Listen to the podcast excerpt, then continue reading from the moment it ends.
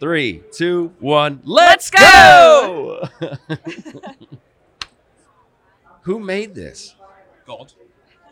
God made the yeah. I mean the rock, I get it. But like then God made the person who thought I need whiskey, I need gold. Uh what?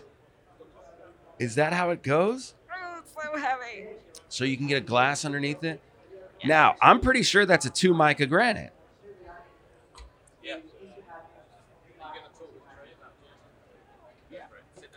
That rock is definitely associated with some type of natural resource on the planet. Wherever this rock is from, guaranteed. One, it's peraluminous, meaning that the rock comes from a process where the crust gets super hot because of flat subduction. When the subducting plate picks up and it gets real fast, when subducting plates pick up in geologic time, the subducting plate flattens and it creates this water reaction where the water changes the total the way the melting temperature and the melting point of the crust it totally changes that when it goes flat. That's how that rock's made. That's when that rock is made. And because the the plate tectonics are so wide scale you see this rock like in western united states at that time you age date rocks across the western united states all peraluminous flat subducting like it's super widespread global event like western united states scale event. And then there's resources that are fractionating out of this rock. This is like the host rock. And then you'll get like pegmatites. You'll get these things that are full of lithium that we're looking for the spodumene lithium.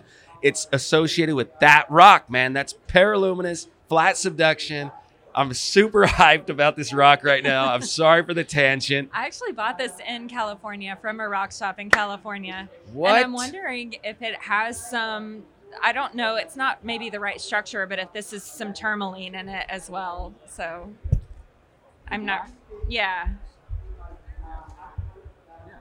I can go with that. Let's call it tourmaline. I can I totally go with that. You got muscovite for sure. I'm not a geologist by trade. I Oh, just you're like not? pretty rocks. Aha. Well, I missed my calling. then, well, I just you're. like it a lot. so I would say you're cooler than a geologist and most geologists because you actually love rocks. I do. There's, I mean, every geologist enjoys rocks, but there's really a small percentage of geologists that like actually love rocks. Like, you grab a piece of tourmaline and it's like this is like part of me. I want to sleep with this. You know what I mean? I have a slight obsession. you understand what I'm saying? I do. They're all over my house. My husband actually carves stuff out of them for me. What? Yeah, he, he So knows. he- He, knows the way to my heart. Wow, that's like the, the husband will never lose. He, he just know. keeps working your rocks. Absolutely. He's gonna stay in your heart forever. that's that guy's got it figured out. He Any really problem, like you're having a bad day, hand the rock over. It totally fixes it. he epoxied a flower recently, and then he drilled a hole in a in a really pretty, just a standard rock, and then he put the flower in the rock, and he and that was Who my- this guy? I love this I guy. know he's pretty, I want to hang out with this guy. he's Uh, pretty fun. Right on. Uh, please introduce yourself and what you do for Sure. Geomark. Yeah, so I'm Crystal Lynn Lovelady. I'm an account manager here that handles Permian Basin, actually. So um, I've only been with Geomark for about a year and a half, and I was Whoa. out of the industry for a couple of years. My business, my background is business um, normally, uh, but about 12 years or so ago, I got involved with um, core analysis through my my Weatherford Labs experience, and Okay. I fell in love. They found me in the in the rock room with all the clients. Most of the time, my boss would come in and, and we'd be poring over a core, and I'd be going, "What does this mean? And what does Yeah. this mean?" And yeah. the geologist doing the description was like Get at it. so into it, and my boss was like, "Don't you have a job to do?" Are you going to start filling this core description for me? yeah. Like, right on. Okay, so when you showed up at Geomark a year and a half ago, Mm-hmm. And they said, "Hey, we want we need someone in the Permian," you knew kind of what you were coming into, but you didn't know everything about Geomark. What was it That's about the company that like really hit you, and like you started seeing like the the Yeah. value that was that is Geomark, and how you were going to start marketing this, how you were going to start speaking about Sure. Geomark? How did that kind of evolve? So that's a great question. My initial response to Geomark was just because of their reputation. Geomark Yeah. has been around for 30 years. Um, I mean, they're just they do science right and they're very very reputable in regards to the integrity of their science Okay. and there's no black box here so we hand over all the raw data to our clients and if they know what to do with it great if they don't we have experts in house that will show them what to do with it and so that's that's been um, their their lifeline for 30 Yeah. years is Wow. just good science and Wow. somebody who's willing to just keep their integrity as high as possible Yeah. the whole time. Um, yeah, I mean, when we make a mistake, we own up to it. When Yeah. we don't know what we're doing, we say we're not the right guys, you know. But it's super rare that that happens. Actually, Oh, we're like, we With- don't know what to do with this because Yeah. we have really, really great people. Um, and then as far as marketing in the Permian and how that sort of evolved, I mean, like I said, I'm not a geologist by background. I'm certainly not a geochemist by background. And when I worked at a, a bigger lab, Yeah. geochemistry was the one thing that I couldn't quite wrap my head around. Okay. And so coming to work for a geochemistry company was very uh, intimidating to me. Wow. Yeah, that Uh, would be. However, one of one of our lead geochemists, Katie Donahue, said, "You make the money out of what comes out of the ground, and so that's what we analyze." It's fun Right. looking at the rocks. It's awesome understanding the stratigraphy. You have to Sure. understand how the two correlate and bridge the gap oh, between Oh, the rocks and the fluids. oh yeah. However, you make the money out of what comes out of the ground. So That's right. what we want to look at. So you're and okay. yeah, You guys are focusing on doing the chemistry of the brine, the water, and the oil and the gas. Yep. So we do, we look at water, oil, and gas. Right on. We have analytical services for the oil and the gas, and um, we know exactly what we're looking at when we look at the water analysis that we get outsourced. Um, and then, yeah, Man, correlating all that, giving it to the Mhm. client, and you have, I mean, the, the map that's on the wall here at Urtec. it's incredible. you're looking at the globe. You're looking at planet Earth, right? It's all yeah. laid out. It's Yeah. like you know, kind of whatever its projection is. But you're looking at this. You're looking at these data points. And you're going.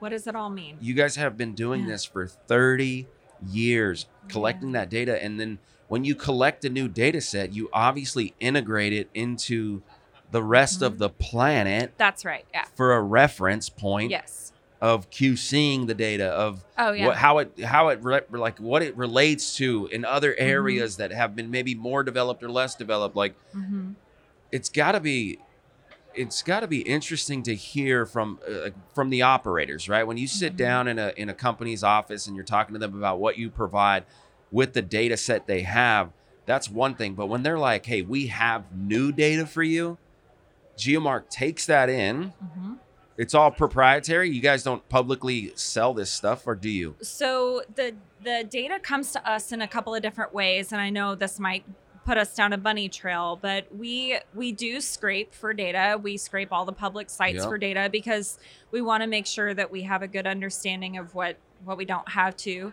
But most of our data has come through data trades, and so the the data is proprietary to Geomark right on um, you know, obviously performed by either us or an operator and then traded, or they go out of business and we buy it. Um, Yeah. For instance, we just bought Old Geochem Labs. So we are currently adding thousands and thousands of new data points to the system. So, So that map is going to have to change for next year at You Urtec because we're going to don't know how have much more. more room you got on the map. There's not going to shrink down the, the spots. yeah. Uh, so we, so- we are, it's mainly proprietary, but Okay, so the data that you you just acquired is that already ran with geochemical analysis? It's- Yeah. So you're just plotting it on a map, plugging it into the database, or But the difference between just scraping that data or buying that data and plugging it into a map is that we know what we're looking at. We run the analysis in house, and so we know exactly what that data is meant to look like. So if we see something that looks funky on the data set, yeah, it gets kicked out, or um, or we whatever. we can we can flag it in some Yeah. way just making sure that we know that that data may not be exactly right um, and then uh, yeah it's it's it's interesting because some people they just scrape the data and they plug it in and they're like okay and then the operator has to go and do all that hard work to try and figure out what's right and what's wrong and, Right, but we right. know what we're looking at and we can Yeah. plug it in regionally as well so we know what the region is meant to look like I mean, if you give me a wolfcamp oil i can tell you that it's a wolfcamp oil and you don't have to tell me where it came from i can tell you where it came from so it's kind of right nice on, Yeah. right on. Okay, so how does an operator take advantage?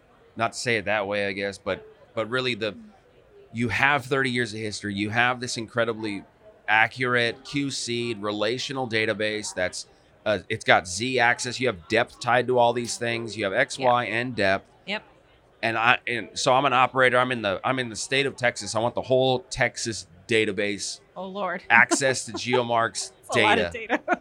and I, I just want to access it when I get a property, when I get an opportunity to evaluate something. I want to I want to open it up like a layer and start look. Is that is that how it works? So, well, you're talking about exploration there, right? Yeah. So our data is relevant to every phase of the oil and gas life cycle. I mean, all the way from exploration through development.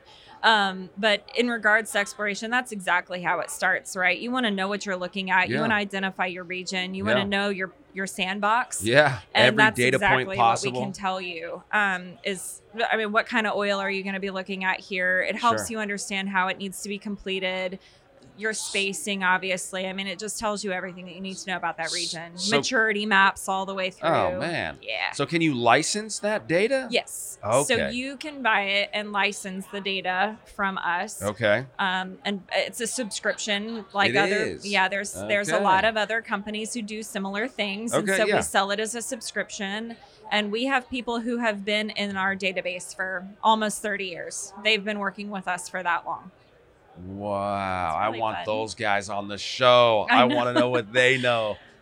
Wow. Okay. So it's fun When- actually we've got somebody stopping by i'm hoping that she'll talk so Yes, we'll let's get her on the. Yeah, I would love to talk to her about that. I, want to know how, how, how the how user friendly or usable all Oh, that yeah. information is. How searchable is it? Like Google, you just like literally pop open a search box, it's and I'm like, to that. is yeah. that right? It's similar. Depths so you can look by formation? formation, you can look by depth, you can look by maturity type, even to a certain extent um, for for a lot of our data. And uh, we are actually upgrading our database to include a Spotfire overlay. Right So you start to see some of those industry standard maps that you can right pull, and it just makes it a little easier. It's a better screening tool when you can do on. that and we're we're taking it a step further and that we would really like to see the data integrated i mean how beneficial would it be to see an api versus gor map right Right. and Oh, and those huge. are those are great for the reservoir engineers to understand really what they're looking at there so um, so trying to begin to integrate the data and speak to multiple um, disciplines, if you will. So we're not just for geochemists anymore. Yeah. Um, we're for reservoir engineers. Right. We're for geologists. Yep. We're for petrophysicists. Petrophysicists use our data all the time. We actually had one standing over there just a minute ago talking to us about it. So I mean, we our application is for everybody. It's not just geochemistry Yeah. anymore. Man, right on. Thank you for joining the You're PBE welcome. podcast.